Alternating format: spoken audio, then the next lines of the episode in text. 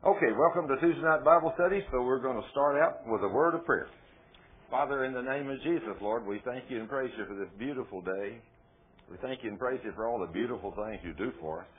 We're thankful, Lord, for the Savior that came and paid the price so we can enjoy this abundant life that you promised us in Christ. We thank you, Lord, for the written Word of God that we have, that we can come and sit down and study this book and look at it and meditate on it and just play with it like a new toy. Lord, I just heard that phrase a while ago, and I thought that was so neat. Lord, thank you for giving us your word. And you've given it to us, and you do expect us to really take it and read it and study it, and just like we would play with a new toy. If somebody gave a child a new toy, they just play with it and play with it and play with it. Lord, help us to meditate on the Word and read it and heed it and do what it says. And I thank you and praise you for the privilege to know you and to serve you and to love you. And, Lord, I am so grateful that you love us enough to pay this awful price that it took to redeem us. Thank you, Father. Now bless everything we do tonight and lock every word into our hearts. And don't let the enemy, Lord, we rebuke the enemy and command him not to steal a word out of our mind or our heart tonight. And we ask you, Father, in Jesus' name, to send the Holy Spirit to really reveal the Word to us, the spiritual truths of the Word to us, and lock it into our hearts and our minds so we can use it against the enemy, so we will not sin against you. And we thank you and praise you, Father. In Jesus' name, amen. Amen. I want to start out tonight in Colossians. It's a great book. Praise the King. Colossians chapter 3. Colossians is, it is one of my favorite books. I just love that book, especially chapter 1 and chapter 2, where it talks about we are delivered out of the kingdom of darkness and translated into the kingdom of light. And it tells us about that all the wonderful things that belongs to us as sons and daughters of God. Colossians chapter 1 and 2 is a great book to study. Uh-oh, what happened to my mic? I sound like I just went... Oh, I guess it's still there, though, isn't it? Okay, so I thought it cut off for a minute there. But it's working now. But anyway, the book of Colossians, you have to read it slow. Meditate on it because it's so powerful. But I've come to find out the whole Bible is like that. It is so powerful, and I want you to know this is not a negative confession. It's just a fact. I have never met a single human being anywhere that I know, including myself, that can believe every promise God made us in His Word without any doubt in our heart. Now then, if I could get to that point, the King says in His Word several places, according to your faith be it done unto you. And then He says in other places, if you can believe with no doubt in your heart, you can not only speak to a mountain and command the mountain to move from here to there and it will obey you, but He says whatever you say with your mouth, if you believe it with your heart, you'll have whatever you say. Now that's written almost word for word in the Bible. Now how many people really believe that? See, well, we try to. Just like last night, late last night, one of the precious little daughters of ours out there at the ministry center, I call all the young ladies our daughters that work out there, Cheryl and I, we're kind of mom and dad over the whole bunch, and they're all young enough to be our children, but we love them all like our children. Well, one of the sure enough young ones, she had taken some kind of a juice or something and obviously had a reaction. I mean, when she drank this berry juice or whatever it was, she come in there and said, Pastor, I'm tingling all over. And man, I looked at her and she was breaking out with red splotches. She had them on her face, on her arms, all over her, on her chest, where you could see right down to where her blouse came down. She was all over. And so I just reached up and put my hand on her and just said, in the name of Jesus.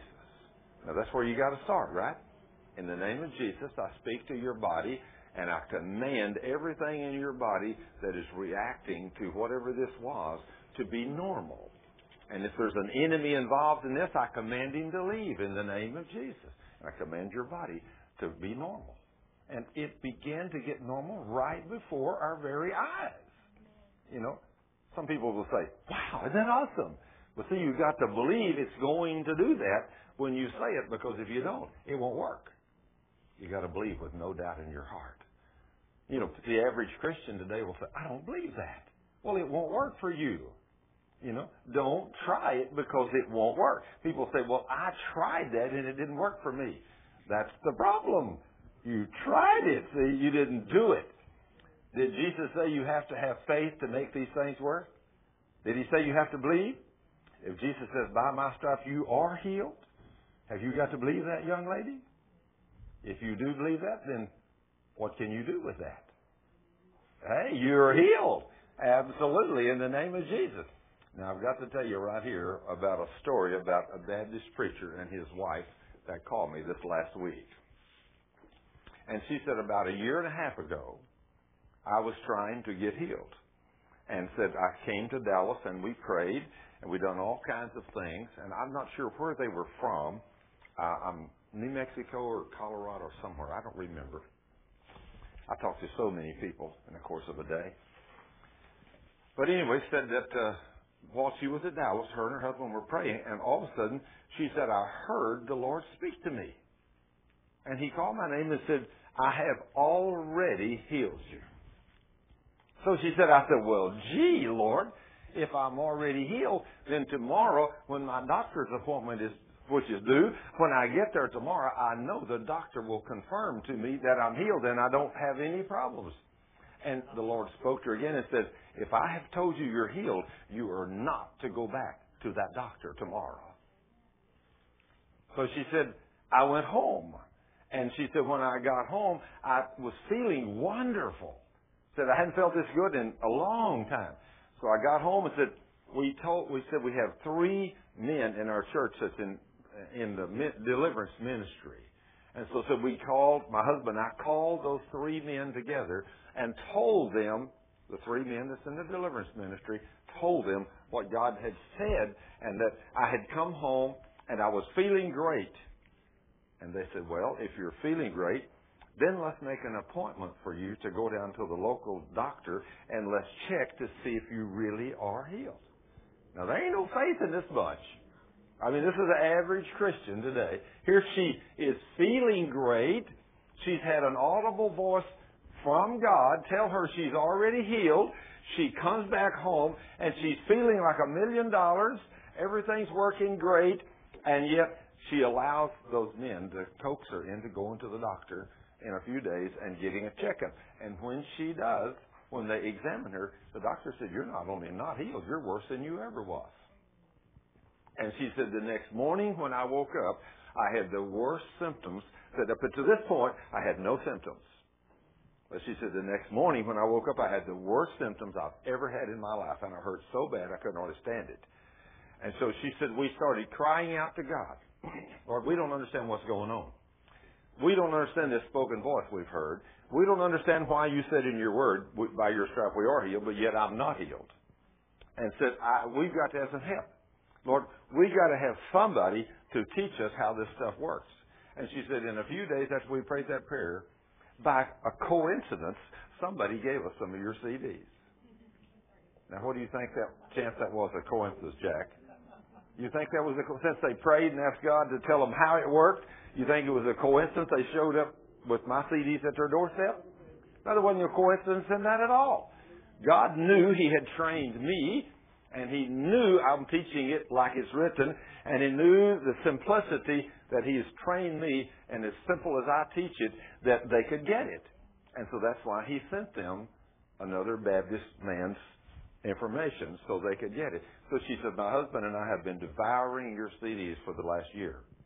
But she said, I'm still not healed. I'm still having a problem. I explained to her about taking away from the enemy by force with the Word of God. I said, now, you know, Jesus wrote in His Word And he also spoke to you audibly and told you it's already done. I said, that should have been enough for anybody. When you heard God tell you, I've already done it for you, I've healed you, I said, you should have jumped up and run and said, praise God, I'm healed. I don't care what kind of symptoms I got, I'm healed. Praise God. If the king told me I'm healed, you can't get a higher authority than that. I said, but you got to believe that. You got to believe that. And I said, you really didn't believe that. Because I said, you wanted to go to the doctor the next day. I mean, you even told the Lord, well, if I'm healed, then tomorrow those doctors will be able to confirm this. And he spoke to her again and said, no, if I told you you're healed, you are not to go back to that doctor. But she went anyway, you know, and it came back upon her. I said, you sinned. See, Romans 14:23 makes an awesome statement. And it's just awesome. Anything that you do that's not of faith is sin. I wonder how many times we sin in a day. Too many, right? Amen. Anything that's not of faith or according to the Word of God is sin. So, Keith, I wonder how many times in a day you and me do things that's not line up with the Word. You just showed me. A lot today. But somebody turn to Romans 14:23 and see if that's what it says. Is that what it says, John? You've already been there, huh? That's what it says. Anything that's not of faith is sin. In other words, if the Word of God tells us that by His stripes we are healed and we don't believe that, then we just sinned, didn't we? You know, if the Lord said in His Word, behold, I give unto you power to tread on serpents and scorpions and over all the power of the enemy, and nothing shall by any means hurt you. And we go around and say, oh, God, I hope the devil don't attack me today. Are you walking in sin? Yes, you are, because you're walking in unbelief. You're walking in unbelief. I mean, if the devil comes up and says, I've come to kill you today. I'm going to destroy you. And you're a daughter of the King? What should you do? Ah, don't touch me, please. I'll do anything you say. That's kind of the way we are. You know what we should say? We should say, oh, it's just you, devil. It's just you. Oh, let me tell you, I'll take a nap. I'm going to take a nap on this one. Now, see, that's how comfortable we should feel, even in the presence of the devil, because we're children of God, right? We're not in His kingdom no more. All power has been given to us over Him. What do you do with that? If all power has been given to you over the enemy, how much power has He got left?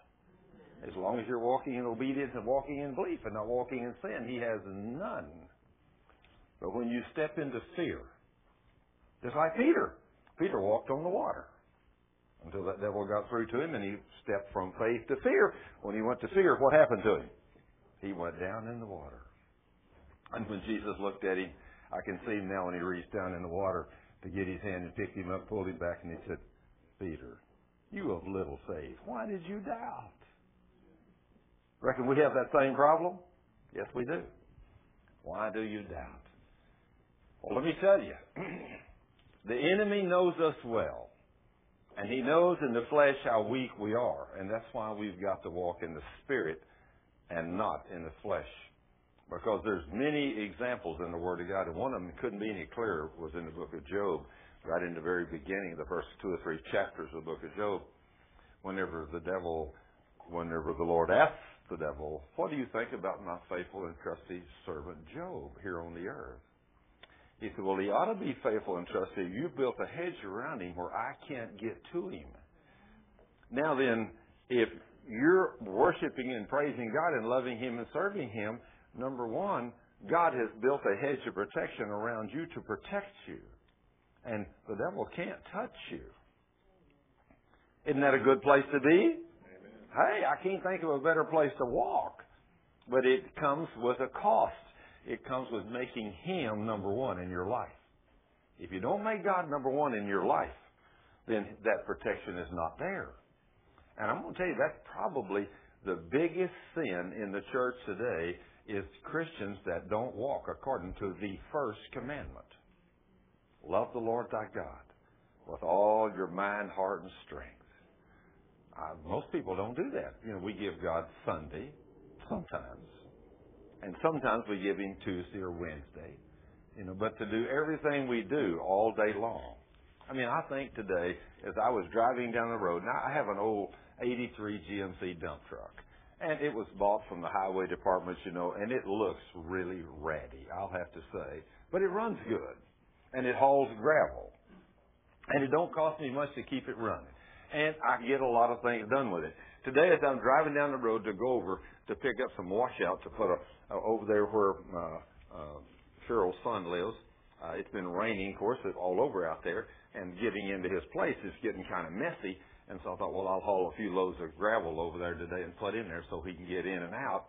So as I went over there to get that gravel, I said, Lord, first of all, I want to thank you that you give me the knowledge to learn about these concrete plants that's got this washout so I can get the gravel free.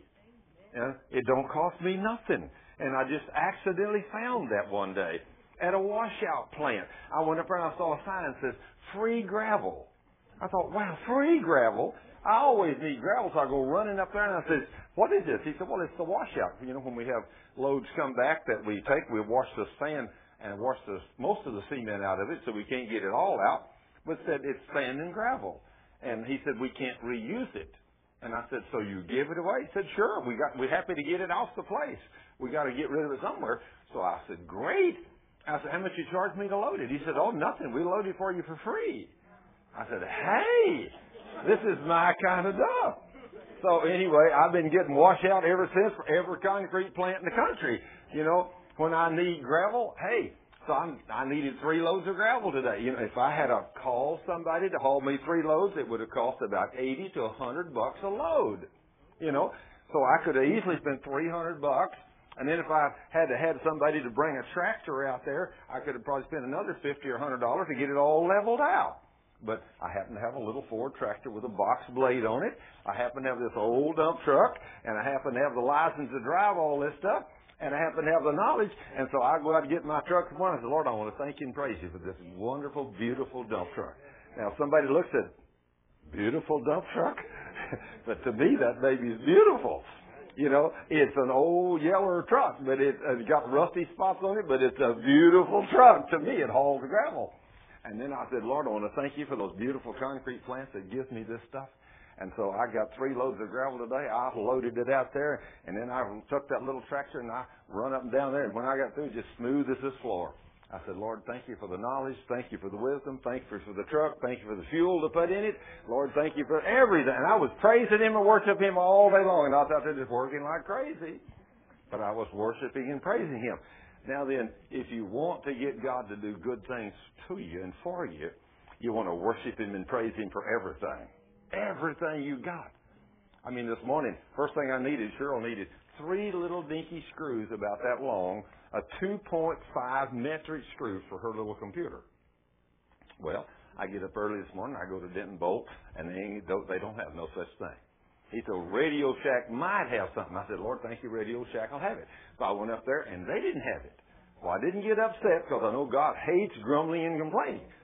So I said, Lord, I want to thank you and praise you that you're going to give me the idea of where to get those screws. And all of a sudden, Ace Hardberg come into my mind, just like that. So I went all the way across Denton, pulled in up there, and I took one of them out, went in there and laid it down. I said, you got a screw like this? He said, I think we do. He goes back there and just in a little drawer pulls out, and he's got 6 of them. He said, how many do you need? I said, 3, but I'll take all 6. So I took all 6, went over and put them in Cheryl's computer, tied them up nice and knot. I said, Lord, I praise you and thank you that I got her computer fixed. See, if you want God to meet every need you have all day, every day, just praise him and worship him and thank him. You know, he's an awesome God. But that's what you got to do. He loves for you to worship him. That's that new toy you was talking about. When you said that a while ago, that just struck me. She said, the Lord's told her the other night, we ought to use the kingdom of God and the word of God just like a new toy. You know, we ought to play with it. We ought to look at it. We ought to examine it. You know, we need to check it out. We need to spend time with God just like it was a new toy. You know, you give a child a new toy, he'll play with that thing. You know, everything. That's the way we ought to be in the Word, just like that. When you get in there and do those kind of things, He will just love you, and it doesn't matter what happens then. I mean, it doesn't make any difference what you do. Everything goes good. I mean, just like tonight, you know, I mean, I don't do this very often, but I do. I mean, Cheryl lays everything out for me, and I still drove off and forgot the box, you know, the donation box. Now, you see we got a cardboard box over there tonight, you know. So we get there, and she makes me a box. She said, here. Of course, just a few minutes before we left, Ty called me and said, we need to go to Independence, Kansas, and pick up my airplane tomorrow. So, of course, she says, once airplane was spoken, I forgot everything there was. She said, you got a one-track mind. When it's airplanes, you forget everything else. So, see, Ty, it's your fault. See, I'm just like all the rest. I want to put the blame on somebody else. I should have taken it myself. I want to put the monkey on somebody else's back. No, I just forgot it. That's all there is to it. I mean, you know, when he said, let's go to Independence tomorrow, I said, okay, I'll run in there and pack me a bag, got some underwear, got a couple of shirts, a pair of blue jeans, a toothbrush, and all that stuff, throw it in the bag, and then I'll run out and everything. And then I thought, uh-oh, I got one other thing I got to get running. Got my little computer bag right quick that had my computer in it, and I brought it out there, and I throwed it in. I thought, okay, I got everything. But I got my Bible, got my notes, but I didn't get the box. So, see, my wife, she said, that's the way it is. When you hear the word airplane, you forget everything else. You know, that's kind of like a new toy to me, too. You know, I flew so many years, and then I quit flying for 37 years. And now then that I'm flying again, it is like a kid with a new toy. You know, I'm having so much fun that it's just absolutely awesome. But God wants us to have fun. You know, He does. He wants us to have fun. Now, and I wanted to go flying today, too, but I was too busy. I didn't. Well, we're going to fly tomorrow, aren't we? Yeah, we're going to Kansas tomorrow, praise the Lord, and get that airplane and then come back. Now then, I want to show you in Colossians chapter 3, starting with verse 1, some things that we have to do. Now, the very first word in the King James translation is the biggest word in the whole Bible. What is that, Keith? Yes. That doesn't sound like a very big word, does it? If. If. Isn't that amazing? If. This is just amazing. If. If you then be risen with Christ. If you're risen with Christ. Seek those things for which above. Now, what if you say you're a Christian, but you're not risen with Christ? What are you going to seek? The things of the world. It's a fact of life. You're going to seek the things of the world. Now then, if you really are risen with Christ, you really are a born-again Christian, you're going to get into the Word, you're going to seek these things, and you're going to want to know more about your Savior. Now, if you really are a child of God, you will want to be in church. You will want to be studying God's Word. I'll make this statement, and you probably, some of you may agree with me, and some of you may not agree with me. I really don't believe that you will ever find a person that's what I call a pervert or a homosexual that's really a born-again believer. I don't believe that. If they say, I'm a Christian, but I want to live like this in this lifestyle, this is my body, I'll do what I want to, I don't think they know the King. Or if you got a couple that's living together out of wedlock, and they say they're Christians, I don't believe they really are. I don't really believe they really are born again sons and daughters of God. They may have a little knowledge here, but it has never penetrated down into their heart as to who they are. If you know you're a son or a daughter of the King of the universe, if you really know that Jesus is living in here, you can't be a homosexual. You can't be a gay person like that, what they call gay. It's far from gay, that's for sure. It leads to death. You can't live with somebody out of wedlock and be a born-again Christian. You can't be a drunkard on a regular basis and be a spirit-filled, born-again Christian. You just can't be. You know, so I don't think that people that say they're Christians that don't go to church, that don't serve God, that don't ever read His Word, I don't think those people know the King. I don't think they know Him, because He said, if you then be risen with Christ, in other words, you're really a born-again Christian. He said, then seek those things which are above. Seek them, where Christ sitteth on the right hand of God. Don't just think about them. Seek them. You know, you'll want to get into the Word. You'll want to study the Word. You'll want to God to reveal the Word to you. If you really are a born-again Christian, you will want to know God and know Him better. He's your daddy. You want to know about Him.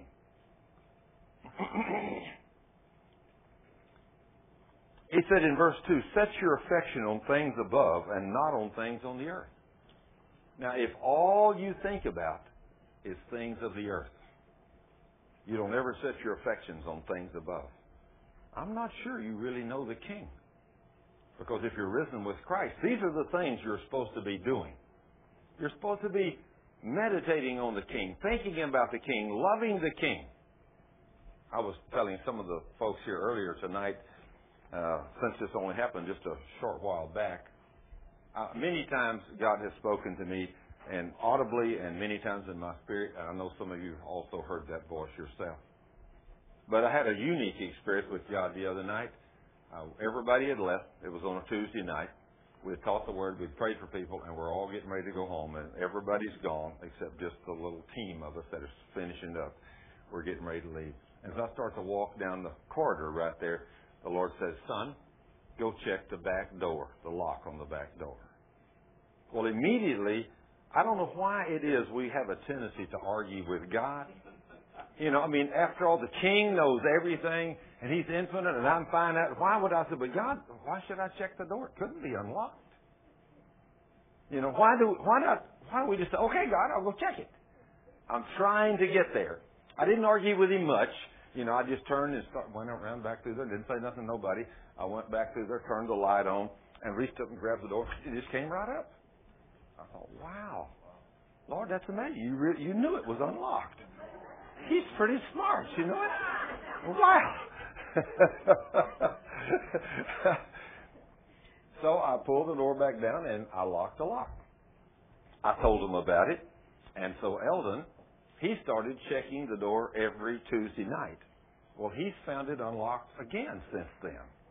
And so today I was telling Fred and Kathy about this. They're the owners of the place. And Fred says, Kathy, when I told her, she said, that is so comforting to know that God is concerned about our business here. See? Isn't it? You know, He is interested in this business because we meet here, and Fred and Kathy both love Him. See, that's the whole thing. They love Him. They serve Him. They come to church nearly every Sunday. When they're in town, for sure they're here. But because this little group meets here and we discuss God's Word, He don't want nothing to happen to this place. And He didn't want it to be broken into, so He told me to go check the back door. I think how awesome that is. When those thoughts come to us, we need to learn that's God talking to us. You know, don't just slough off a thought. I'm getting ready to walk out and all of a sudden the thought comes to my mind, go check the back door. And, oh, where'd that come from? And just keep right on walking. How many times in my life have I done that? Far too many. Far too many. And who knows how many times I've missed a blessing when that thought comes, that the Spirit of God speaking through my spirit to my mind, and I think that's just a fleeting thought, and instead of acting on it, I just missed it. But I know you've done the same thing. All of us have. He says in verse 3, for you are dead. You're dead. How many of you know you're dead? Do you know you're dead? It took me a long time to figure out I was dead. You know, or at least I'm supposed to be. As Christians, we don't stay dead very well. I said a lot of times when we were buried with Him in baptism, we supposedly died. But I said the only thing I could say was most people I baptized, I didn't hold them down long enough. So they resurrected all too quick. And some of them did much more than get out the door than something happened, you know, or they got into a knockdown, drag out with somebody or who knows whatever. If you don't think it's easy to resurrect a Christian from the dead, when God says we can raise the dead, let me tell you, I've seen every Christian I know get raised from the dead several times. They may die again, but in a few days, they get resurrected. They come back to life. Well, we need to learn to stay dead. That's what he wants us to do. He says, for you are dead and your life is hid with Christ in God. Now, that's the way he sees you. You need to get a hold of the fact this has already been done. And this is the way God sees you as his children. You are supposed to be dead because when you accepted Jesus as Lord and Savior, you were supposed to have died. And he was supposed to move in, and now then, his life's supposed to live through you. And you're supposed to be dead to the things of the world. But we don't do a very good job. We don't do a very good job at all. It says in verse 4, when Christ, who is our life, shall appear, then shall you also appear with him in glory. Can you imagine that? Appearing with him in glory. One day he's coming back. We're going to see him. You know, some people have seen him. I have talked to only a very few people in my life that have ever seen the King. But a few have. Has anybody in here ever seen Jesus? I never have seen him. Oh, she said she's seen him, yeah. I have never seen Jesus. I've heard his voice lots of times, but I've never seen him. I would love to see him. I know I will someday. I know I will. But he says there then in verse 5, it says, mortify or crucify therefore your members which are upon the earth. Now this is something that is very difficult for you and me to do. To mortify or crucify your members which are upon the earth. What is he talking about? In the continuation of that verse, he says, which are fornication. In other words, sex outside of wedlock. You got to kill that. You know, you got to kill it. That is a very hard thing to kill. I mean, God put a desire in a man and a woman for a sexual relationship, and it is a very hard member to kill. I mean, that probably is one of the most awesome sins that there is because there's so many of them. We got a question right here. Let me see what this young lady, she's got to say.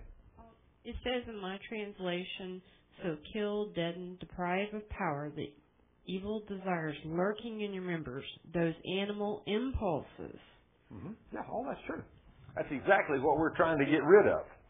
That's, as he's talking about here, he says, when mortify or kill or crucify these members which are upon the earth, number one, it says fornication or sex outside of wedlock, and then it says uncleanliness. Uncleanliness. Now, you can just, whatever you want to imagine right after fornication is uncleanliness. Just let your imagination run wild. You know, I think about whenever the movie, or whatever you want to call it, that this pastor showed to the city fathers in New Orleans just a few weeks before the destruction of the city, when they were supposed to have the largest homosexual meeting, Day of Decadence or whatever they call that, down there. You know, he showed them films of live things that these men had been doing, and you wouldn't, I mean, the average decent Christian human couldn't even fathom the wicked things these people were doing to one another. Yeah, I mean, you can't even imagine it. You know, every form of uncleanliness that you can imagine. I mean, these people do. But so just let your imagination run wild when it comes to uncleanliness. What is unclean? You know, I mean, goodness gracious alive. Then it says, this, whatever you call that word there, inordinate affection, whatever that is, and concupiscence, and covetousness, which is idolatry. Then it says, to the which you also walked some time when you lived in them. In other words, before you became a Christian, if you lived to be 20 years of age before you became a Christian, probably most of those things right there, you walked in them. You walked in them. You know, people, they don't know what sin is when you're lost. Just do whatever. It's okay. I mean, I think about some of the things that people do and things I've seen people do, and I wonder how in the world could those people do those kind of things to one another. I don't understand it. Some of those, wow. But anyway, he says, and when he talks about that, and a lot of people, he's talking to them saying they've done these same things. And many people have. And when I think about this and where people live that are not Christians, I think about a secretary we used to have when I was still in the workforce. And she, of course, in the workforce, I always talked about Jesus. And so this lady knew I was a very strong believer in Jesus and everything. And so she and her husband started going back to church. And I don't know what kind of church they were going to.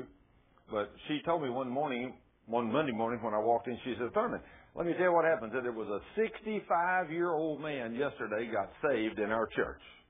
I just jumped up and said, praise God. And she looked at me and said, doesn't that make you feel cheated? Now, where do you think she's coming from? Where would your spirit, if you were a spirit-filled, born-again Christian like I was, what do you think went through my heart? Make me feel cheated? I said, you got to be kidding. I said, he was the one that was cheated, not me. But she said, Thurman, he got to do everything he wanted to do till he was 65. Now that he's saved, he's going to have to change. How well do you think this woman knew Jesus? She didn't know him very well, did she? No. Because see, if you know Jesus and you have the only thing wrong, if you got saved at 11 like I did, you wish you could have got saved when you was 2. You know, not 11. But if you were 30 when you got saved, then I can look back and say, my land. It was nearly 35 before I began to get a hold of the things of the Word of God and begin to see God do things and answer prayer. And all I can say is, Lord, I wished I had known when I was 10 what I finally figured out by the time I got to be 40 or 50. And can't we all say that? Now that you've been trained even in the world, you can look back and say, if I only knew this when I was younger. But when it comes to the things of God, if I'd only known these things about God, if I'd had somebody, a spirit-filled pastor or a mentor of some kind to teach me what I've learned and started, if I'd had a dad that had known these things, that could have taught them to me when I was 10 or 11. Wow! What a privilege. But you know, most young people ain't looking for it. You can try to teach them. They don't even want to know. Because they're so carnal. They don't even want to know about God. They'd rather be fishing or swimming or skiing or something. But I ain't got time to listen to that stuff about Jesus. You know, very few young children want to learn about God. You got to teach them from day one that God is exciting and fun. And when they see you walk every day in a divine anointing with God, some of them will want it. But it'll take some of them. Some of them won't even want it then. You know? Some of them won't even want it then. But if you walked in these bad things that he's talking about there, fornication, uncleanness, and all these inordinate affections and evil concupiscence and covetousness, which is idolatry. He says in verse 6, for which things, these things we just talked about, for these things' sake, the wrath of God comes on the children of disobedience. Now, that tells us why the children are sick and afflicted, isn't it? Because we walk in these things. When we walk in these things, it brings the wrath of God upon us, which brings torment and sickness and disease. It brings handicapped children. It brings mentally retarded children. It brings children with not all their members together, and everything you can imagine. Here a while back, I had the misfortune, I guess. I went down to Dallas, down here to the Shriners Hospital. Now, I don't know if you know what I think about the Masonic Lodge, but if you haven't, read my article on the website. I think that's a deception from the devil that's deceived so many men and women. But, I mean, again, you can't read their books and know that this is the devil and not God. You know, and so it's amazing how the devil has blinded our minds. But I went down to this hospital, and here these doctors are trying to do good works for children. But all of them are Masons. They're all Masons. You can't be a doctor in that hospital not be a Mason. You have to be a Mason. But they're trying to do good works, but these men have been deceived. But when I walk through, how many of you ever been to Dallas Medical Center down here? Some of you have, very few. When I walked through that place that day, I saw children in wheelchairs. I saw them, every nationality, every color, every creed, children from every walk of life. I saw children down there without legs. I saw them without arms. I saw them with arms twisted around behind their backs. They could not be pulled around in front. I saw children every way you can imagine. You know why those children are like that? They're there because of the curses. They're there because of sin. That's no accident. It's no accident those children are there like that. People say, if God was real, He wouldn't let this happen. How many times you ever heard anybody say that? You ever heard somebody say that? If there was a God, He wouldn't do this. You've heard that, right? Sure, I've heard it. Let me tell you, you don't understand God's rules. See, this is the beautiful part about God. He made a system, and the first thing He did was made a set of rules. These are my laws. If you break these laws, then I will do this. If you walk in obedience to these laws, then I will do this. Now, everybody wants to walk in the blessings, but very few people want to walk in obedience. He said, even today, under the new covenant, if you hold a grudge against someone, I will send a tormenting spirit to torment you until you pay me the last penny you owe me. And there's not enough years left in your life to pay God what you owe Him for your sin. You know that? You can't pay. But He said, if you hold a grudge. And He goes so far as to say that if you hold a grudge, not only will I send a tormenting spirit to you, but I will send it to your wife, and to your children, and to every asset you own. You know, when I got that in Matthew 18, chapter 18, verses 21 through 35, I could not believe that the first time I read that. I thought, God wouldn't do that to me. But let me tell you, I learned my lesson. I read that, and I thought, God, you couldn't mean what you said in Matthew 18, 21 through 35. You couldn't really, because I hold a grudge, you couldn't really turn me over to a tormenting spirit to be tormented, and especially, and add my wife in there, and my children, and all of my assets, my cars, and everything. And that's why that if I see a guy or his wife that's got a grudge against someone, and they go down and buy a brand new car, it's got a 36,000 mile warranty, and it gets to 40,000, and the transmission goes out. Isn't that amazing? Yeah, you think, oh, it's a lemon. I got a lousy car. Just as soon as I get outside the warranty, everything breaks on this car. But the next guy, he's walking in obedience to God's Word. He's not doing anything wrong, and he buys the same car in the same showroom the same day for the same price, and he drives it 200,000 miles and never has a problem with it. You know, you think, what's the deal here, God? Well, see, the Lord made a set of rules, and He told you what He would do. He told you that if you'd obey Him, He would bless you, and He told you if you disobeyed Him, what He would do. But we don't see this side of God. We don't see this side of God. I don't know how I missed it all those years. God would never do nothing like that to me. Oh, yes, He will. Oh, yes, He will. You know, He is the one that makes everything like it is. He is the one that made the rules.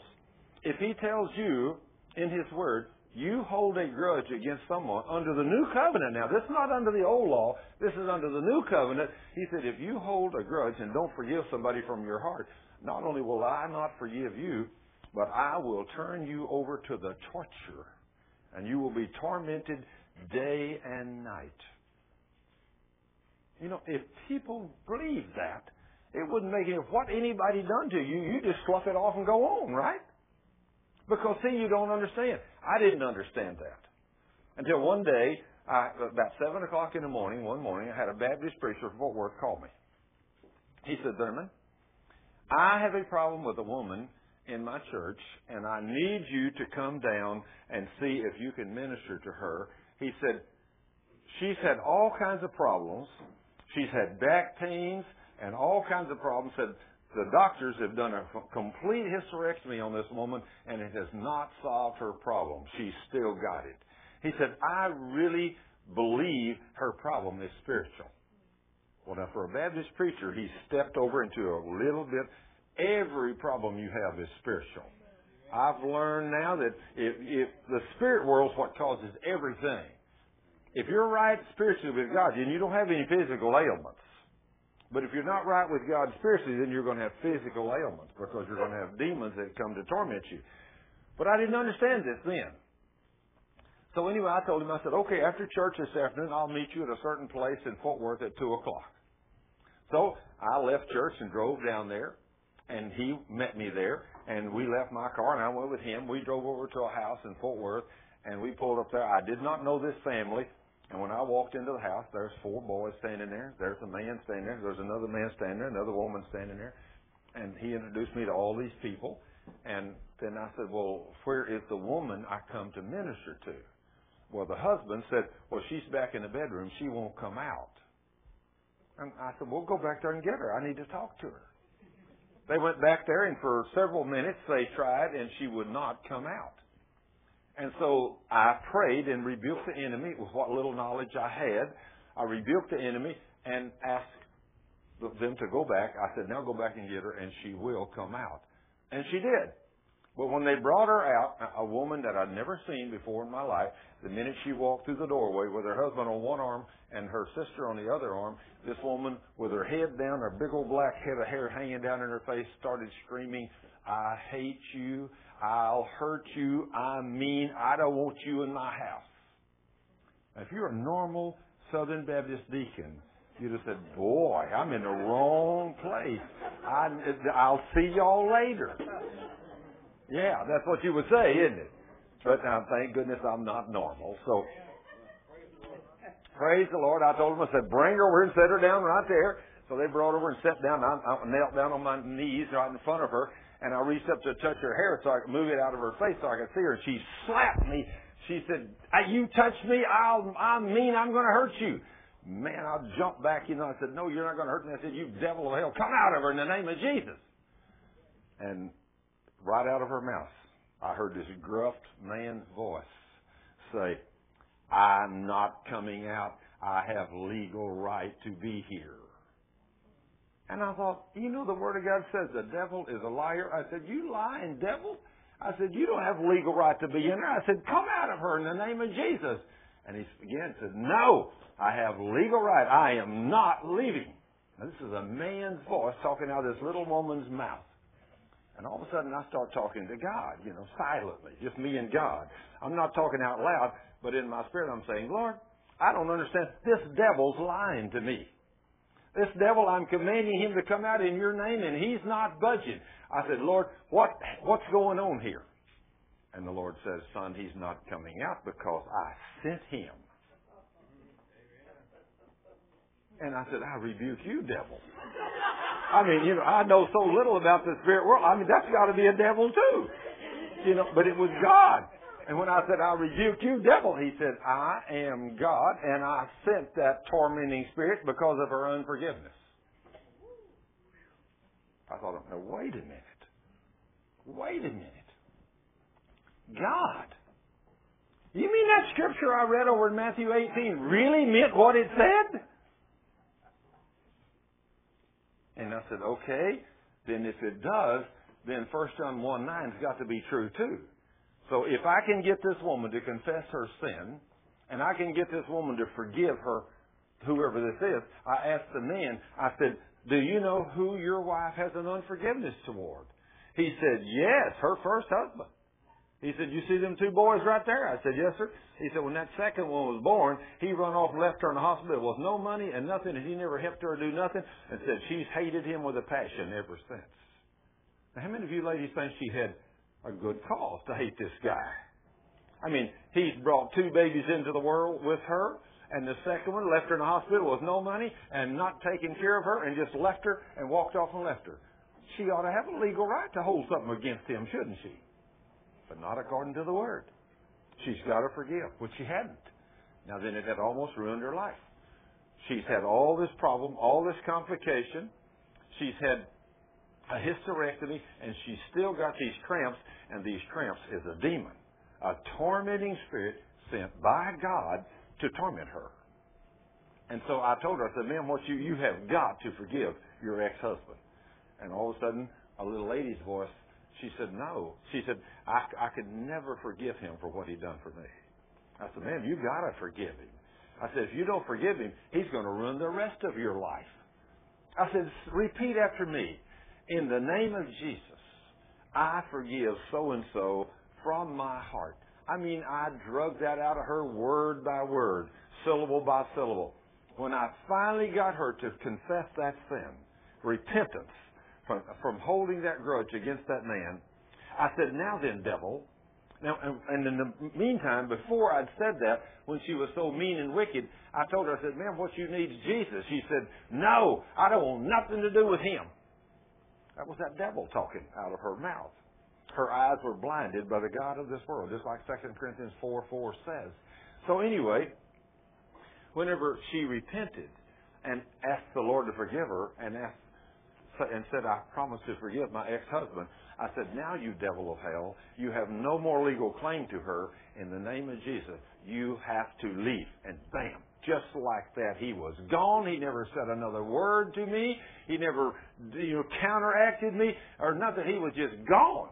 And I could see her eyes clear. And she throwed her head up, and I said, ma'am, now what you need is Jesus.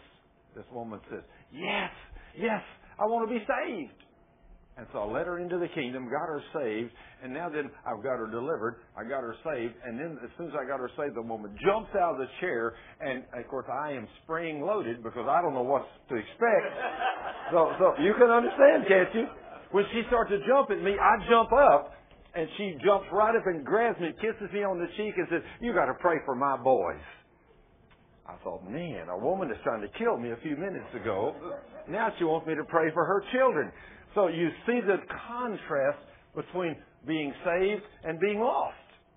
It's quite a contrast, wasn't it? Now, why was this woman suffering? Because of her unforgiveness. Once we got her set free from that demon, because she had repented, and I would have never known this, that scripture I'd read in Matthew 18, I just couldn't believe that God would send a torturing, tormenting spirit to torment a human being. But he says he will. I mean, that's not the only place he said that. You go back in the Old Covenant, and when his favorite little son, Saul, didn't do what he said, it says, and God sent a tormenting spirit to torment Saul for his disobedience. Anybody ever read that scripture? Somebody said, God didn't send that. He said he did. But do you know? I have seen men write books about explaining away that God didn't mean what he said there and that he didn't send that demon. Why can't we just read the book at face value and take it as what it says? Because if God said he sent a tormenting spirit to torment Saul for his disobedience, let me tell you, the king sent a tormenting spirit. You agree with that too? I mean, if you don't agree with that, you don't agree with God's Word, right? So we got to agree with what's written in the Word. So it makes no difference if we're in the Old Testament or the New. Under the New, we've got a set of rules here. He's telling us what we're supposed to do. And if we will do these things, then he will do what he said. He will bless us. Now then, he says there, it says, but now you also, you put off all these things. And listen to what he's listing now. These are things you and me are supposed to put off today. Now listen to this close. Now you are to also to put off, oh, it must have, instead of being all, there must have been some of these things. Did your Bible say all too? In verse 8, now put off all of these things. The first one, what is it? Anger.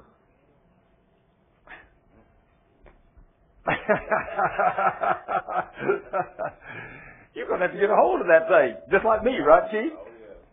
It's a chore, isn't it? Yes, it is. It's a battle. I mean, when people do enough bad things out there, I know because Keith's in the construction business working with all these guys. I know you really have to be in control of this, don't you? Yes, you do. I mean, somebody can do something wrong about the 10th time. If you ain't careful, you can lose it. Yeah. You can lose it. But the Lord says we are to put off all these things. And number one is anger. Number two is wrath. Number three is malice. Number four is blasphemy. And the next one, nobody would ever do this. Filthy communications. Wow. Filthy communications. You know, it's amazing the words that come out of people's mouths.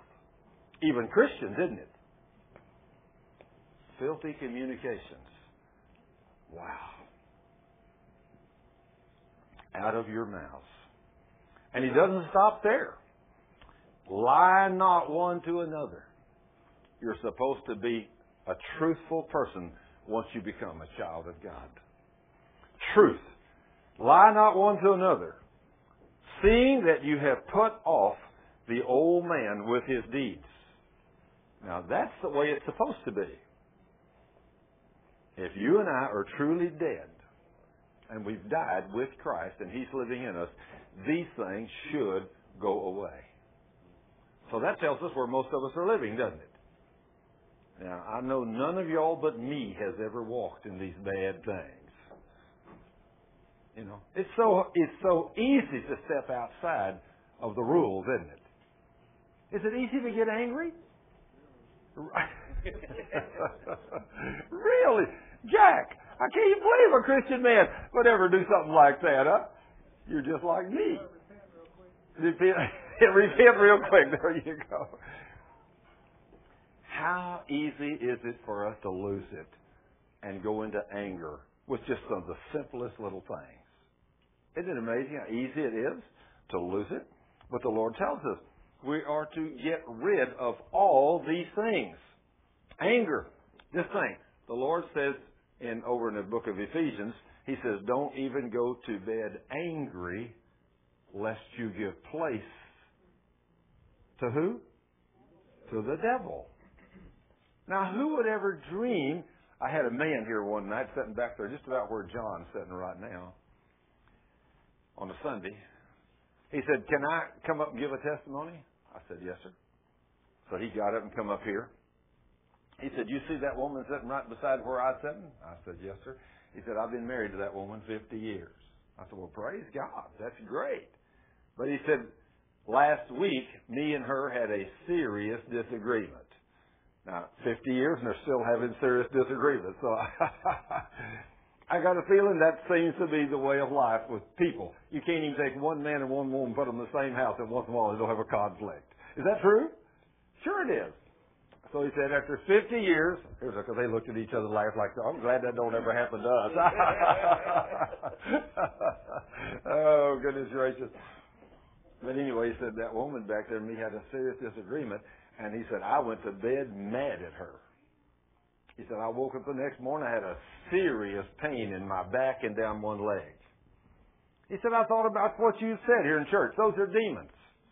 So he said, you devil of hell. He said, I'm a man of God. I got authority over you. In the name of Jesus, I command you to come out of me. And he said, it twisted me back. I said, oh, whoa, whoa. He said, it hurts so bad. He said, what's going on here? And when he's trying to rebuke this thing, he said, it got worse.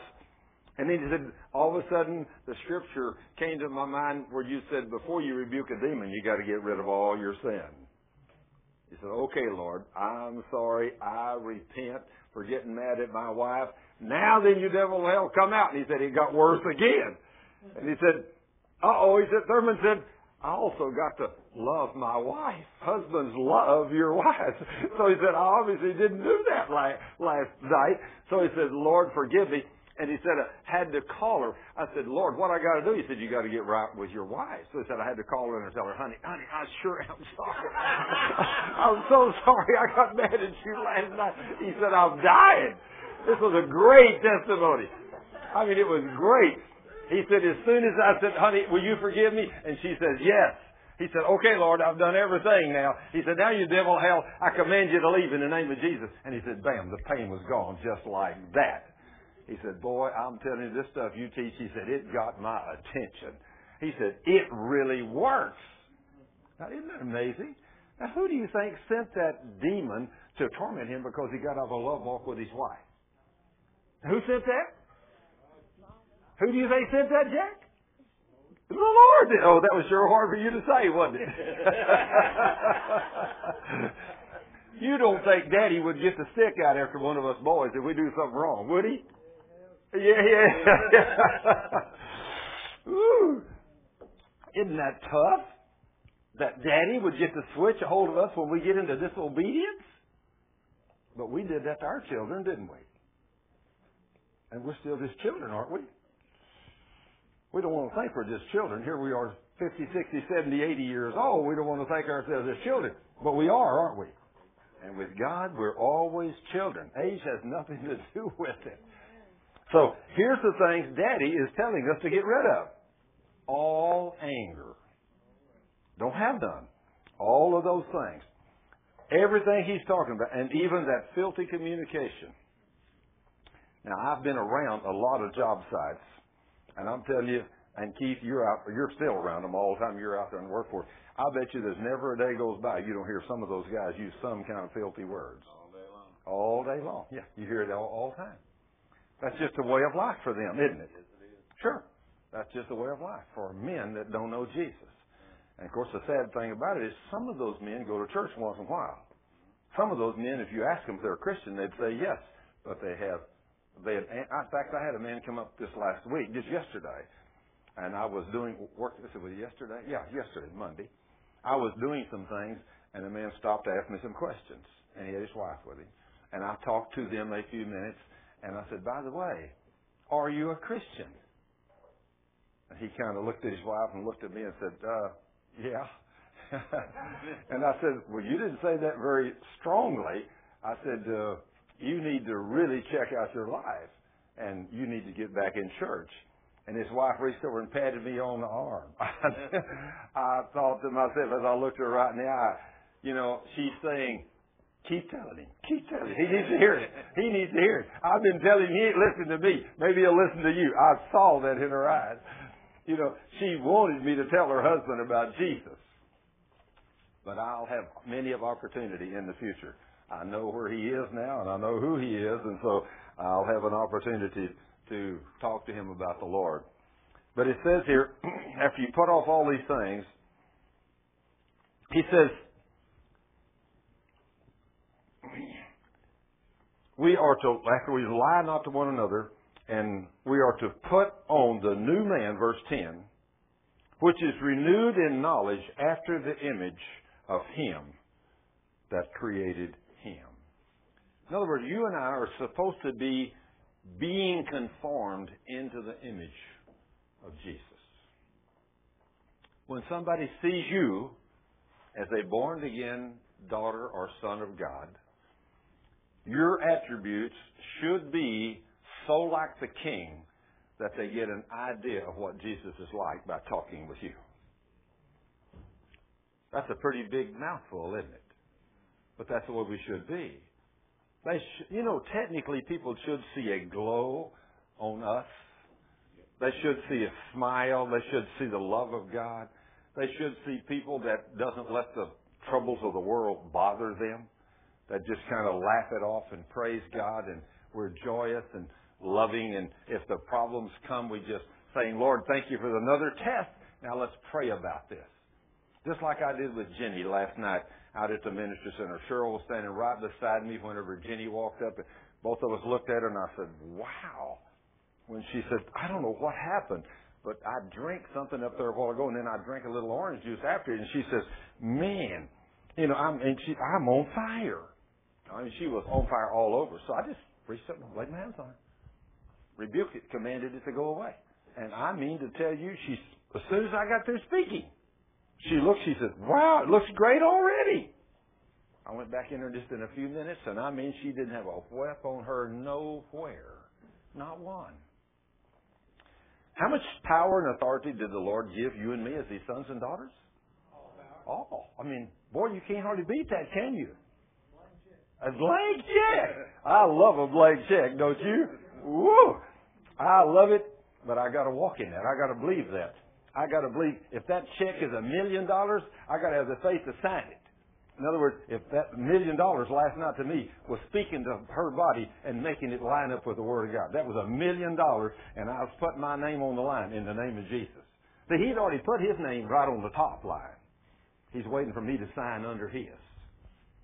It takes two signatures, yours and Jesus'. He's already signed His.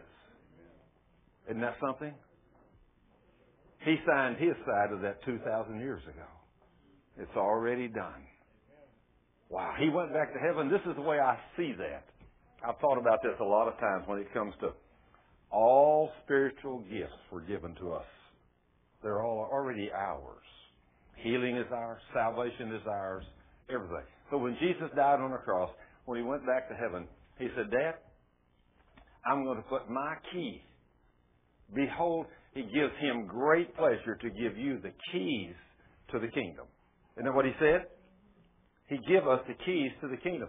He said, I'm going to give my children the keys to the kingdom, and what I'm going to do, I'm going to take my key, I'm going to put it in my side of the lock, and I'm going to turn my side. It's unlocked. Now, all they got to do on earth is find the key to salvation. When they put the key in their side of the lock for salvation, the salvation door flames open, and there I am to save them right there from all their sins, to wash them clean. Who does that belong to? The whole world. All anybody's got to do, I don't care how bad you've been, right?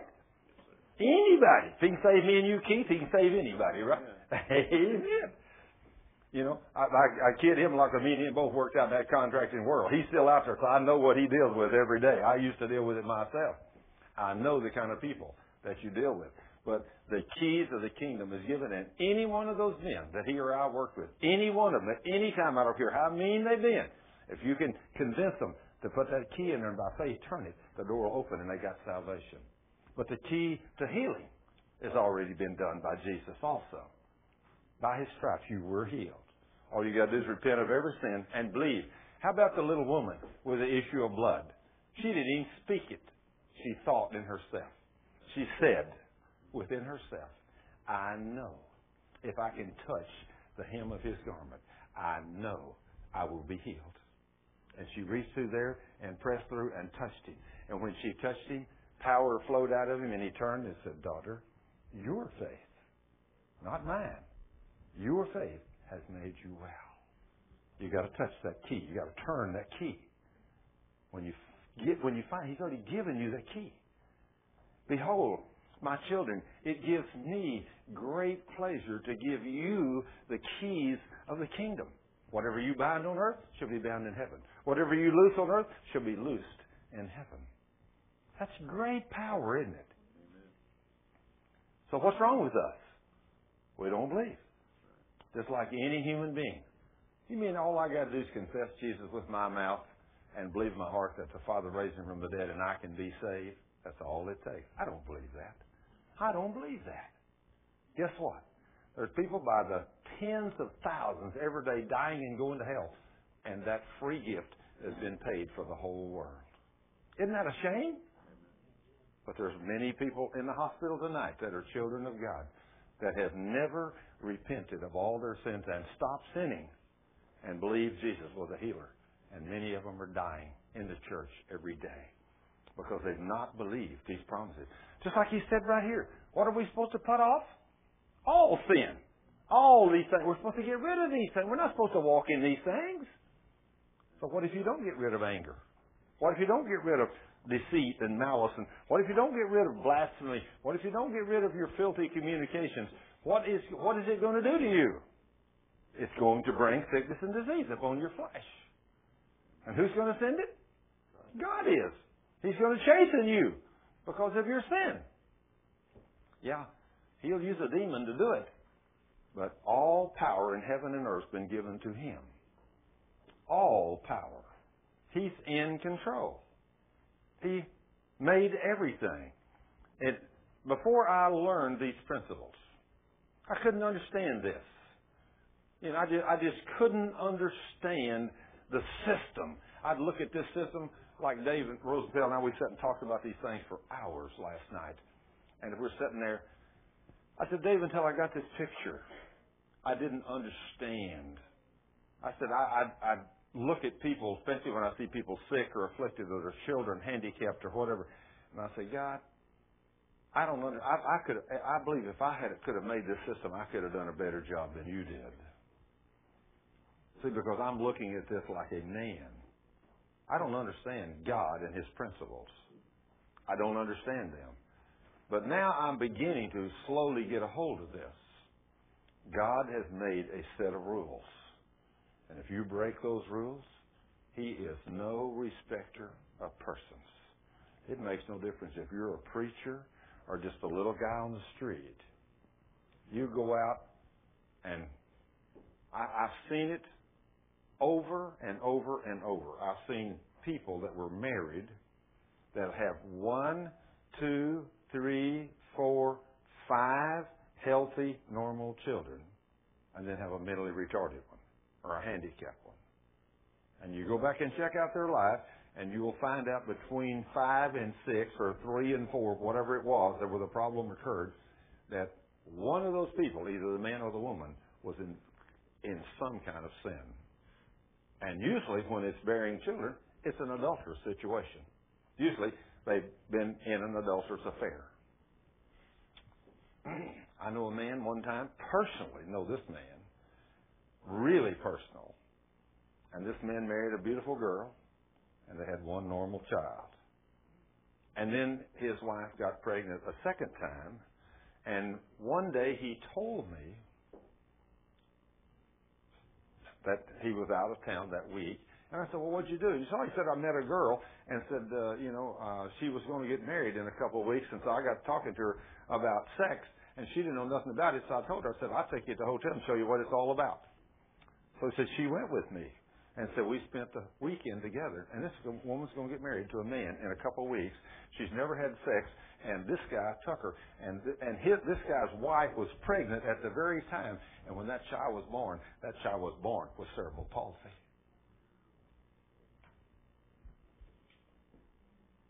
You know, at the time I didn't understand it. I saw that child being born with cerebral palsy. I knew what he had done. But after that, he didn't do it anymore, and he had a third child, and it was normal. But the second one. And I thought, why? Why is this child born with cerebral palsy? But when I started reading the Word one day, years and years and years later, I said, hey, here's the answer. God says, if you do these things, I will curse your children. He did. He cursed his children. Did that child have to be born like that? Nope. Do you think that daddy would believe to this day, if I were to go sit down with that daddy and tell him today that son, that second son, was born with cerebral palsy because his sin in the room with that hotel, with that woman, before his other baby was born, before that baby was born, that had an impact on that child in the womb? I'm going to tell you, that man's so dead spiritually, he would not believe a word I said. Well, let me tell you, I didn't write the rule book, but I have read it, and I've read it in detail. You know what it'll do to you? It'll make you work out your salvation with fear and trembling. When you get a hold of this book's a scary book. When you get a hold of it, it'll straighten your act up. In fact, that story, when it's talking about all this stuff and how we need to get rid of this stuff, every time when Cheryl met that lady, I think she met that lady down in Louisiana that I prayed over that had went down. Yeah, she's shaking her head back there. We had just a lady that was perfectly normal until she was in her 60s, and she had a husband. She'd been married all those years, and then the husband died, and then she was normal for 2 or 3 more years, and then she started getting weaker, and within another 2 or 3 years, she's in a wheelchair. And when I ministered to her, I found out. I said, what did you start doing that was sin before you got in this wheelchair? And she said, well, really not anything. She said, Thurman, I'm just old. I'm just getting weak and wore out. I said, well, how old are you? She said, I'm 65. See, now the devil has lied to us to think because we're 65. Did you know there's some men and women, when they get to be 65, they think they're old? They know they're old. I can't do nothing. I'm 65. Good grief. Well, hey, I'm sure glad I'm not 65. Praise God. I'm glad I'm 18, you know. But these people, she thought she was old. I told her, I said, no, ma'am, you're not old. You've got into some kind of sin. Well, I found out she had started having a sexual relationship with a meter reader. Only one time a month. Yeah. Only one time a month. But the sexual relationship she was having, how many of you read that scripture says that sin brings forth death? We don't understand that. God says if you live in sin, you let sin become your slave, it will bring forth death. It doesn't say it'll bring it forth instantly the first time. Well, sometimes it does, but not always. And so I told her, I said, ma'am, God is a loving, He's made a set of rules, and when you started that sexual relationship with that meter reader, it put a demon in your path, and that demon, every time you do that, is whittling away at your flesh, and you're getting weaker and weaker and weaker, and it won't be long, he'll kill you. But I said, if you'll repent, God will forgive you, and He will restore you, and I guarantee you can walk out of this wheelchair. That woman said, I have been in church all of my life. I've never heard such a thing in my life. But she said, I believe you. I said, okay, so repent. Tell God you're sorry and make Him a promise you will never have sex with that meter reader ever again or anybody else unless you're married to them. She repented. I said, now the Lord's forgiven you. And I reached out like this and I took her hand. I said, give me your hand. I said, now get out of that wheelchair. And I raised her up. And the woman stepped out of that wheelchair and walked. And she started walking. And that night, she's walked all over the place and everything. And the pastor, young man, great man of faith, we were getting ready to go home. And he said, you know, I would take you home and so you don't have to walk. But said, I'm in my pickup, and you couldn't step up in a pickup, I know. She said, before tonight I couldn't, but now I can. And that woman went out of there, got in that big old pickup, which it's a big one. It's got a running board. And then she stepped up under, got hold of the handle, pulled herself up in there and got in there. And he said, you know, I would have never believed you could have done that. I said, you know, you don't need him as a pastor. You need a man of faith teaching you the Word. You see how little faith we have? Here she's walking and everything else. Now you don't believe she gets in the pickup. That's a shame, isn't it? But she did. Well, was down there a couple of years later, and that woman's still walking. She's still healthy, everything. And I said, hey, you look beautiful. She said, I feel good. I said, you haven't sinned anymore, have you? She said, no, sir. I hadn't sinned no more. Now, you see, we don't believe this, do we? After Cheryl heard that story, saw that story, she said, honey, you got to tell that. She said, people got to know that story. You know, and then we was down in Dallas one night, and I told that story, and it was a 40-year-old woman. Came up in a walker, 42-year-old, whatever it was, came up in a walker after the service was over. And she said, I'm another one of those women. She said, my husband left me a couple of years ago. She said, I was healthy as an ox. She said, I've got into an adulterous affair with another man. And she said, slowly but surely, I'm getting weaker every day. 42 years old, walking with a walker. Death is coming home. See, people don't believe the word. They think we can just go do what we want to do, and there's no consequences. But God made a set of rules. And is He a respecter of persons? Nope. It don't make no difference whether you're man, woman, little, big, you know, short, skinny, fat. Don't make no difference to Him. Don't matter what color you are, what creed you are, what nationality. You're a human being. And He made a set of rules, and those rules apply to every one of us. And if He told you to do something, if you want to walk in divine health, you better obey the rules. You know that? If you want to walk in divine health, eventually death, sickness, and disease will come up on you if you do not obey these rules in this book. Now, I have something to say about God and His mercy. People say, well, God has mercy, new mercy every morning. Yes, He does. And I'll tell you how merciful He is. There's a pastor I know that told me this story. He said, years ago, I was asked to come to a house of a 20-year-old young man. And he said, when I got over there, the boy had a broken back. He was bedridden. He said, they called and asked me because I am a man of faith. Now, he had been a Baptist, but he had stepped over into a faith world, I will have to say. He said, I went over there to pray for this boy. And so when I prayed for him, God instantly healed his broken back. And so the boy got up out of the bed and walked off.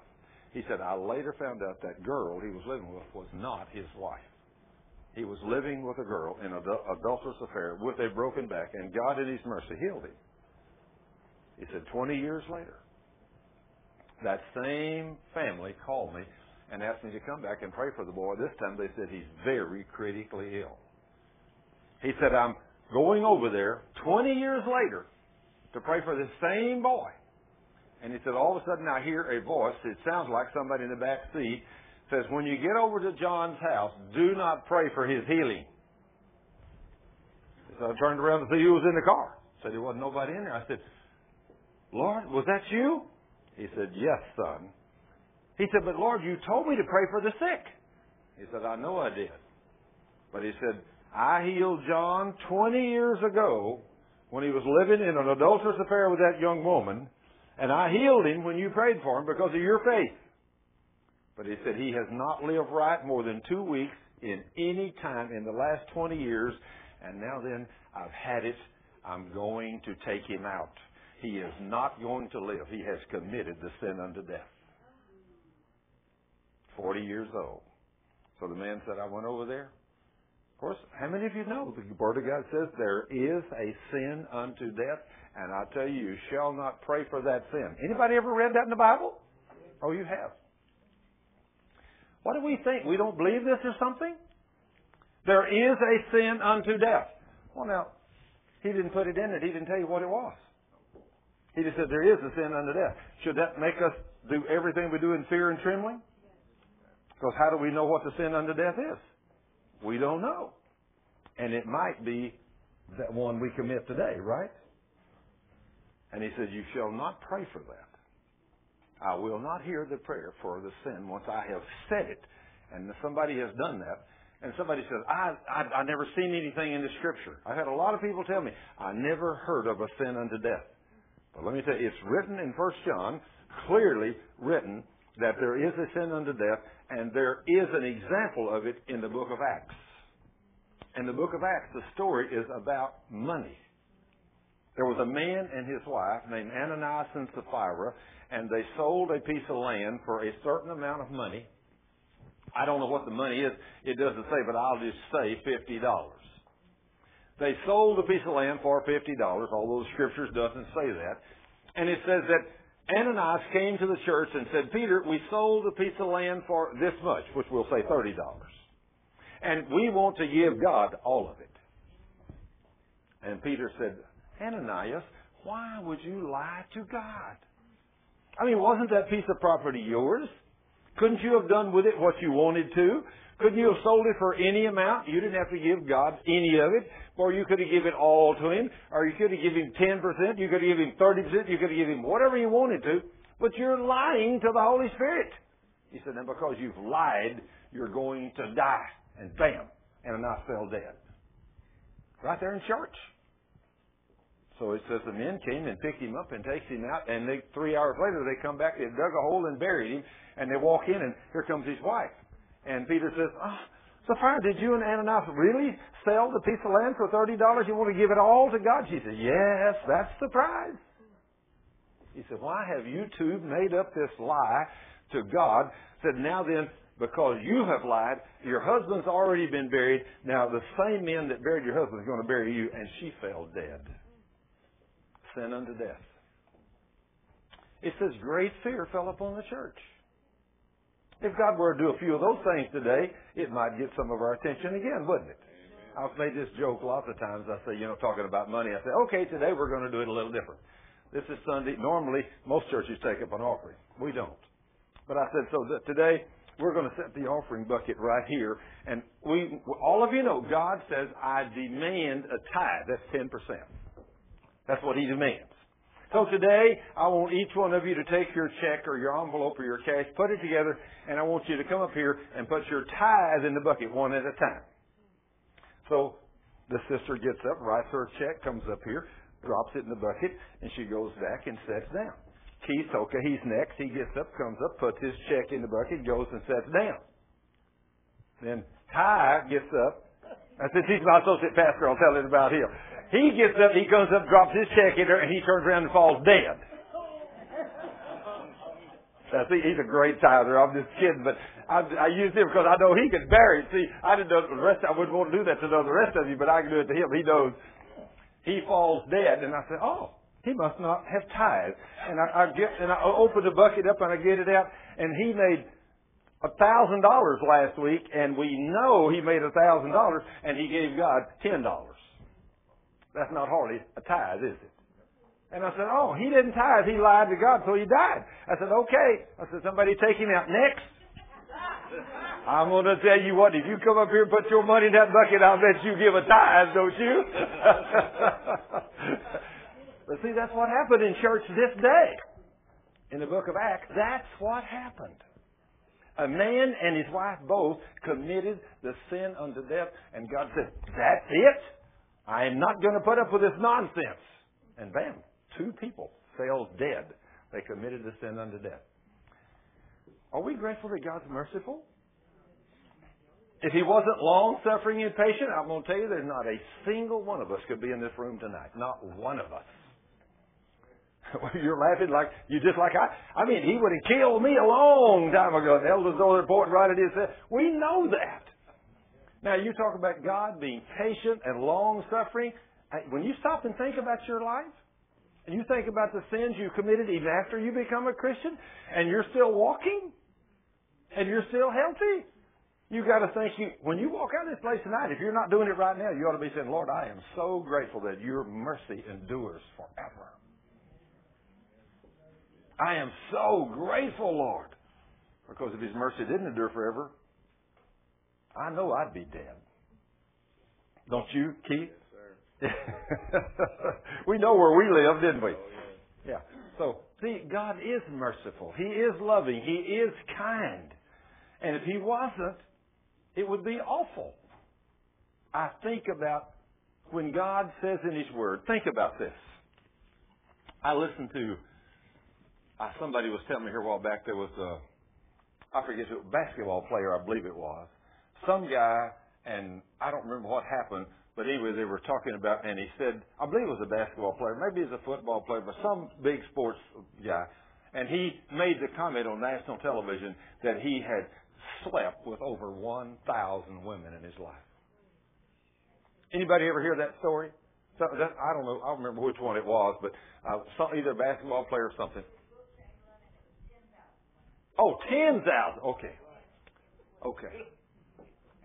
A man said he had slept with 10,000 women, and he's still walking. Now, probably the guy don't know Jesus. Probably he does not. But if you are a Christian, and God says, absolutely not one time, let any kind of sexual fornication or adultery be found among my children. And if you've done that and you're still alive, you need to thank God that He's merciful. You know that? If you've done it 5 times and you're still alive, you really need to be thankful. And if you've done it 1,000 times and you're still alive, you need to get on your face and praise and worship God. Because I'm going to tell you, if I was God and you was one of my children and I told you not to do something and did it 1,000 times, I guarantee you wouldn't do it 1,001.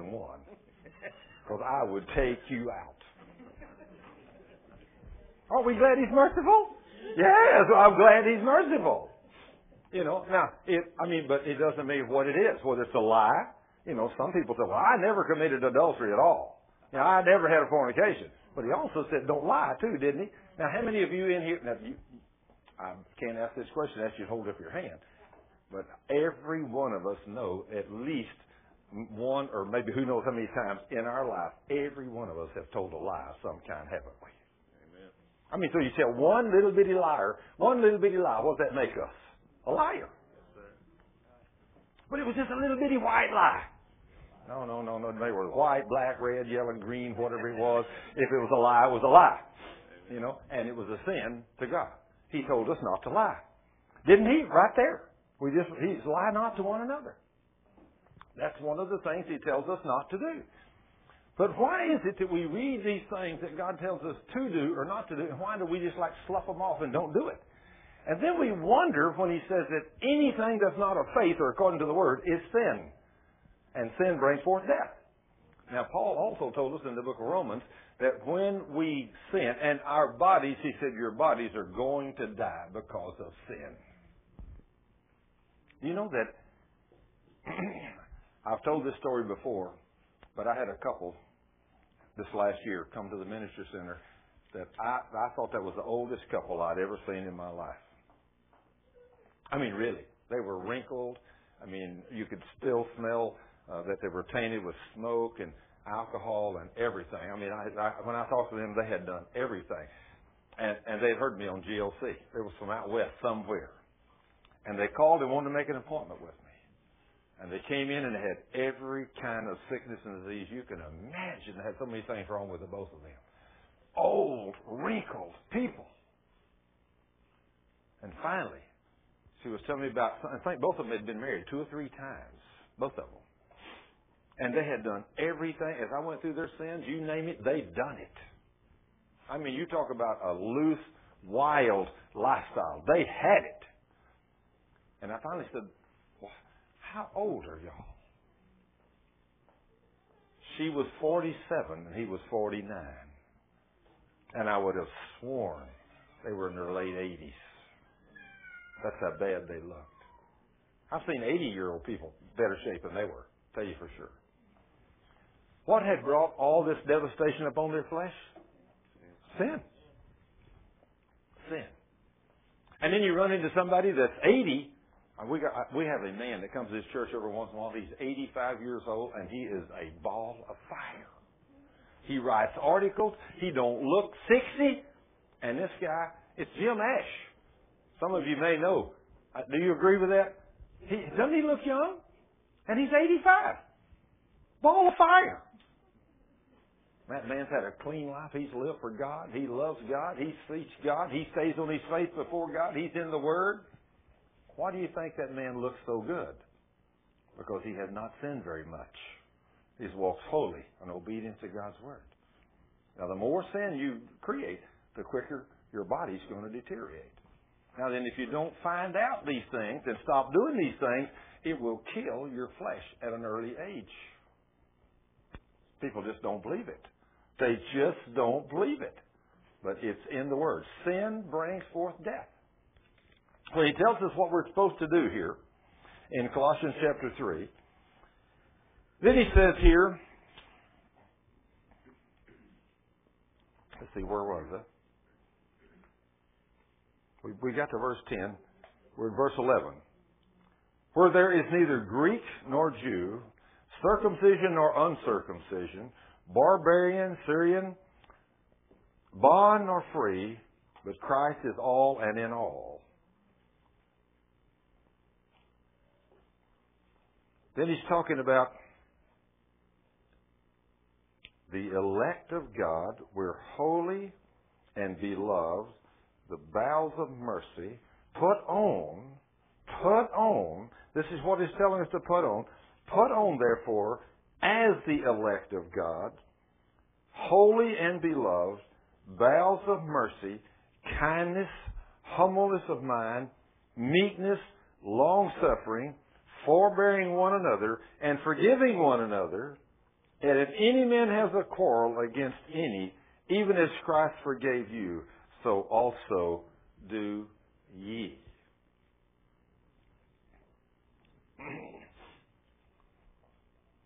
Now then, I'll throw this in right here. So your spouse really did something today or yesterday that you don't like. Oh, don't y'all look at each other. So your spouse did something you don't like. I'm just kidding you. Either one, what do you have to do one for the other? You've got to love and forgive, right? You've got to love and forgive. Instead of getting on their case, you've got to love them and forgive them. You've got to forgive. You've got to forget. You've got to walk in love. Is that right? Now, what if you don't? What do you think it's going to do to you? It's going to bring sickness and disease to your body. I can assure you. If you don't do what God says, just like that gentleman that sat back there right where John's sitting tonight, when that old gentleman got up and said, that woman sitting there has been married to me 50 years, and he got angry with her and went to bed mad at her and woke up the next morning with a demon in his back. And rebuked it and tried to drive it out, and the Lord made that demon twist him, and he said it hurt like crazy. Until he got right, not only with God, but with his wife, he could not cast that thing out. Isn't that amazing that God would send a demon to torment us when we get into sin? We don't see this side of God very often, do we? But it's there. Dave and I have been studying this out so intently. He's back there waving his hand at me. He and I have been studying this out together so intently, we have both decided there's only one that you need to be concerned about in the Word of God. You know who that is? The Lord. You need to please Him. If you please Him, you don't have to worry about the devil, because the devil is not going to come get you.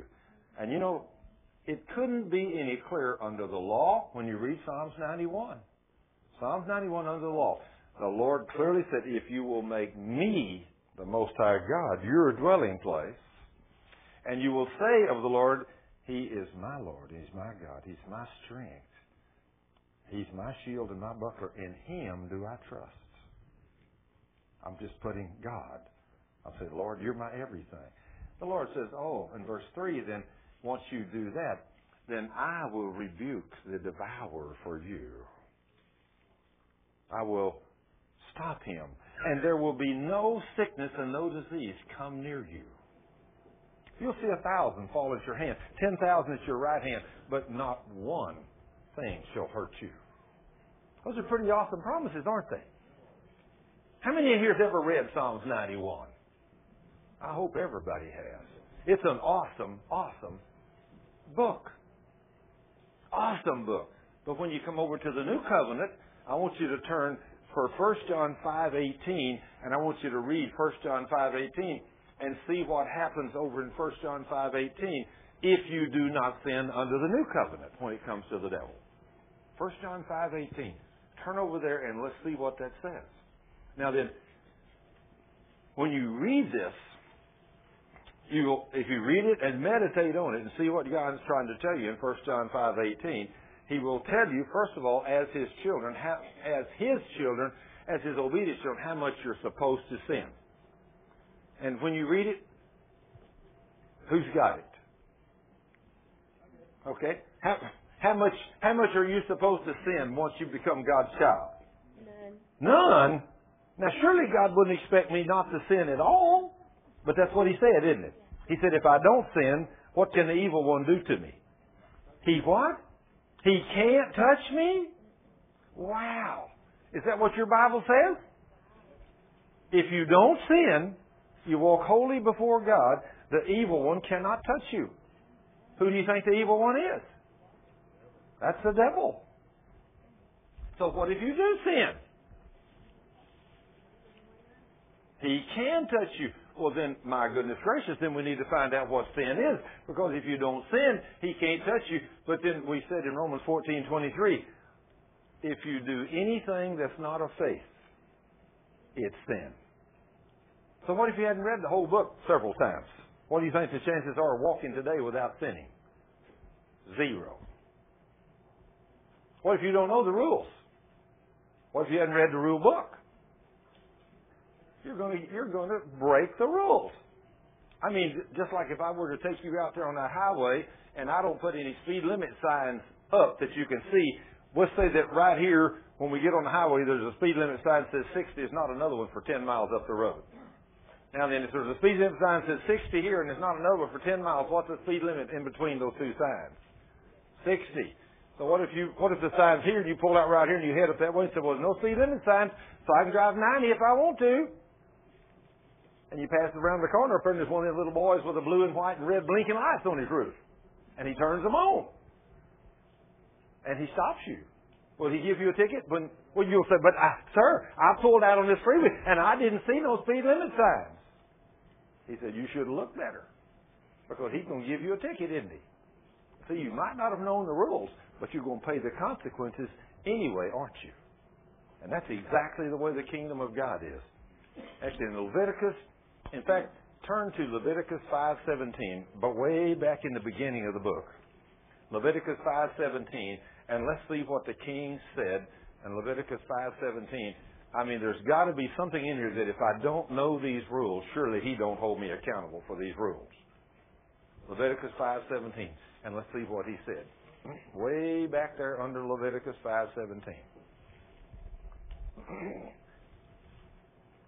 Now then, if I don't know the rules, does God hold me accountable according to Leviticus 5:17? What does he say there, young lady? What? He says, if I don't even know the rules, he still holds me accountable for all of them? Yes, sir. Well, now then, now, did anybody else's Bible say the same thing hers did? Yours said the same thing too? Now, wait a minute. If God's going to hold you accountable for everything in the Word, whether you know it or not, then I think we ought to start reading the rule book more often, don't you? Diligently, because he's going to hold me accountable for not reading it too, because he told us over in 2 Timothy 2:15 that I am to study this book to show myself approved unto God. Now what if I don't do that? That doesn't line up with the Word, so that's sin, isn't it? So did I just break a rule? Yeah. Am I guilty of sin? Yeah. Isn't it amazing? And he holds us accountable for the whole book. Now we want to know why so many people have so many problems in the church. Are we getting the picture? I wonder how many of us sin every day. Every one of us probably. That's why every once in a while I just walk through and say, Lord, I repent of every sin known and unknown. Please forgive me, Lord. I'm trying my best to walk in obedience to your word. I want to repent of every sin known and unknown. It pays good dividends to do that once in a while. Yeah. Because we don't want to sin, do we, Keith? That's right. No, because we know there's consequences. Yes, sir. He's going to hold us accountable. And it says, and then after we forgive all those people, and he says, and above all these things, there's something that goes above all this. We're back to Colossians 3:15 or 14. And above all these things. So if all these things we talked about up and down through this list, if they're not important enough, he said, now above all these things, you're supposed to do something. What does the Word say you're supposed to do? What? Love. You mean God would expect us to love one another? Does he expect us to love one another, or does he command us to love one another? This is your wife here, right, Jay? It's not your wife? Okay. So who is this girl then? Halfway up here. Are you lying to me? Okay, we go to church together. Okay. Okay, he's his brother. Okay. So he wasn't lying to me. He's telling me the truth. Okay. You don't have a wife, huh? Okay, so you don't have one. Okay. Well, praise God, I didn't know. That's why I asked the question. I get into trouble when I make assumptions. That's why I always ask the question. Is this your wife? Because I was fixing to make a statement, and I thought, no, I've learned my lesson the hard way several times. I better make sure. And so this couple back here, y'all are man and wife. Okay, so y'all are man and wife. Okay, y'all, because y'all told me you'd been married 35 years. That's right. Okay. So if God tells us above all things, put on love, and then he told you as the husband to love your wife, or if you don't, I won't answer your prayers. You think he meant that too? You imagine. So if you don't love that girl like Christ loved the church, forget coming to the king and asking him for something, right? But if you're loving her like Christ loved the church, then he says, if my word, that word, if, it's a big word, isn't it? If my words remain in you, and if you remain in me, in other words, in your words, these words remain in, and we obey them and do what they say. He says, then you can come and ask me for, oh, you know that scripture, don't you? I can ask you for anything.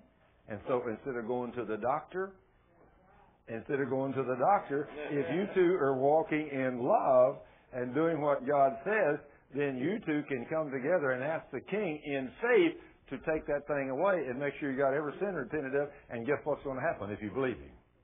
It's yours. Isn't that something? He promised it to you, didn't he? See? Now, when we walk in obedience to his word, he promised us. In fact, I had one woman one time. She said, I see all these promises. I never knew these things in here. You showed me dozens of places where God made the awesome promises. But she said, maybe, just maybe for me, God's answer is no. I said, well, if that was true and he could say that, then, but I said, he couldn't be a faith God and say no, ever. Because if we have to come to him and ask him in faith and he could say no, we couldn't ask in faith. Because it'd be too easy for the enemy to say, but, he's not going to do it for you. Remember, he said it's conditional on sometimes he'll say yes, sometimes he'll say no. But see, the condition on his promises is if you obey his word. Then you're walking in obedience to the word. And when you're walking in obedience and doing what he says, then he says in 2 Corinthians chapter 1, verse 20, how many times he says no. You know what that says? Turn over there and read it. You need that. 2 Corinthians chapter 1, verse 20. In fact, read verse 18, 19, and 20. And when you get to them, would you mind reading them to everybody, or would you mind doing that? 2 Corinthians 1, 18, 19, and 20. And let's see, if you have ever sin repented of, and you and your husband ask God to heal you, restore you, and make you whole, and if you find the scripture, it guarantees that he says you two can ask for these things, and he did. Matthew 18, 19, again, I tell you that if two of you on earth agree about anything you ask me for, it shall be done for you by my Father which is in heaven. Isn't that an awesome promise? Well, Matt, in 2 Corinthians chapter 1, verse 18, 19, and 20, read those three verses.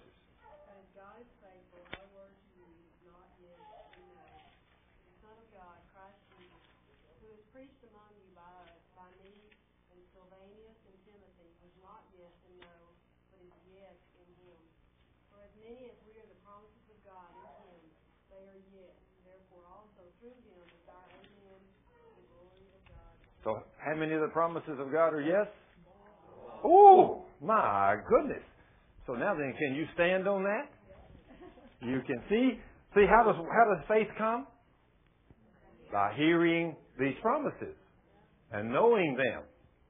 And so when you get a hold of something like that, you say, hey, God, it's done. I repent of every sin. My husband repents of every sin. We're standing in faith. Now we're going to believe you. It's done. It's done. And then you just praise him and worship him and don't think nothing. That's just like on a Bible study just a few weeks ago, we had a great testimony, a man by the name of Vernon Cannon that came from Hobbs, New Mexico. Huh? Well, Vernon and his wife had come 2.5 months before to a healing school. And he came up and asked me after the healing school was over, he said, Thurman, do you think Jesus can heal dyslexia? I said, no, sir. I don't think he can. I know he can. I said, he can do anything. He said, well, I want you to pray for me. I'm 77 years old, and I was born with dyslexia, and I've never been able to read in my whole life. 77.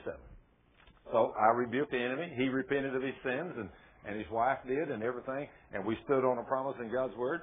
And when he got ready to leave, he said, what do I need to do? I said, you need to start saying, thank you, Lord, I can read perfect in the name of Jesus. So he walked out here today saying, Lord, thank you, I can read perfect. His wife said, oh, you can read? He said, well, not yet, but someone said, say it. So he said, I'm saying it. And so after he said it for 2.5 months, everybody, when he'd say, thank you, Lord, I can read perfect, everybody just, they knew he couldn't read, see. But he's standing in church 2.5 months later, one Sunday morning, so I looked up there and I said, that screen sure is bright. And he said, all of a sudden, them words came into perfect, clear focus in line. I said, thank you, Lord, I can read perfect. And, of course, you know, that doesn't carry no weight, and I could have been saying that for 2.5 months, see. So he goes to lunch, and he reads the menu, says, thank you, Lord, I can read perfect. And he orders his lunch, and nobody picks up on it. He gets home, and he walks in and says, honey, I can read perfect. She said, okay, sure you can. He said, no, I'm telling you, really, I can read perfect. Okay, I got it.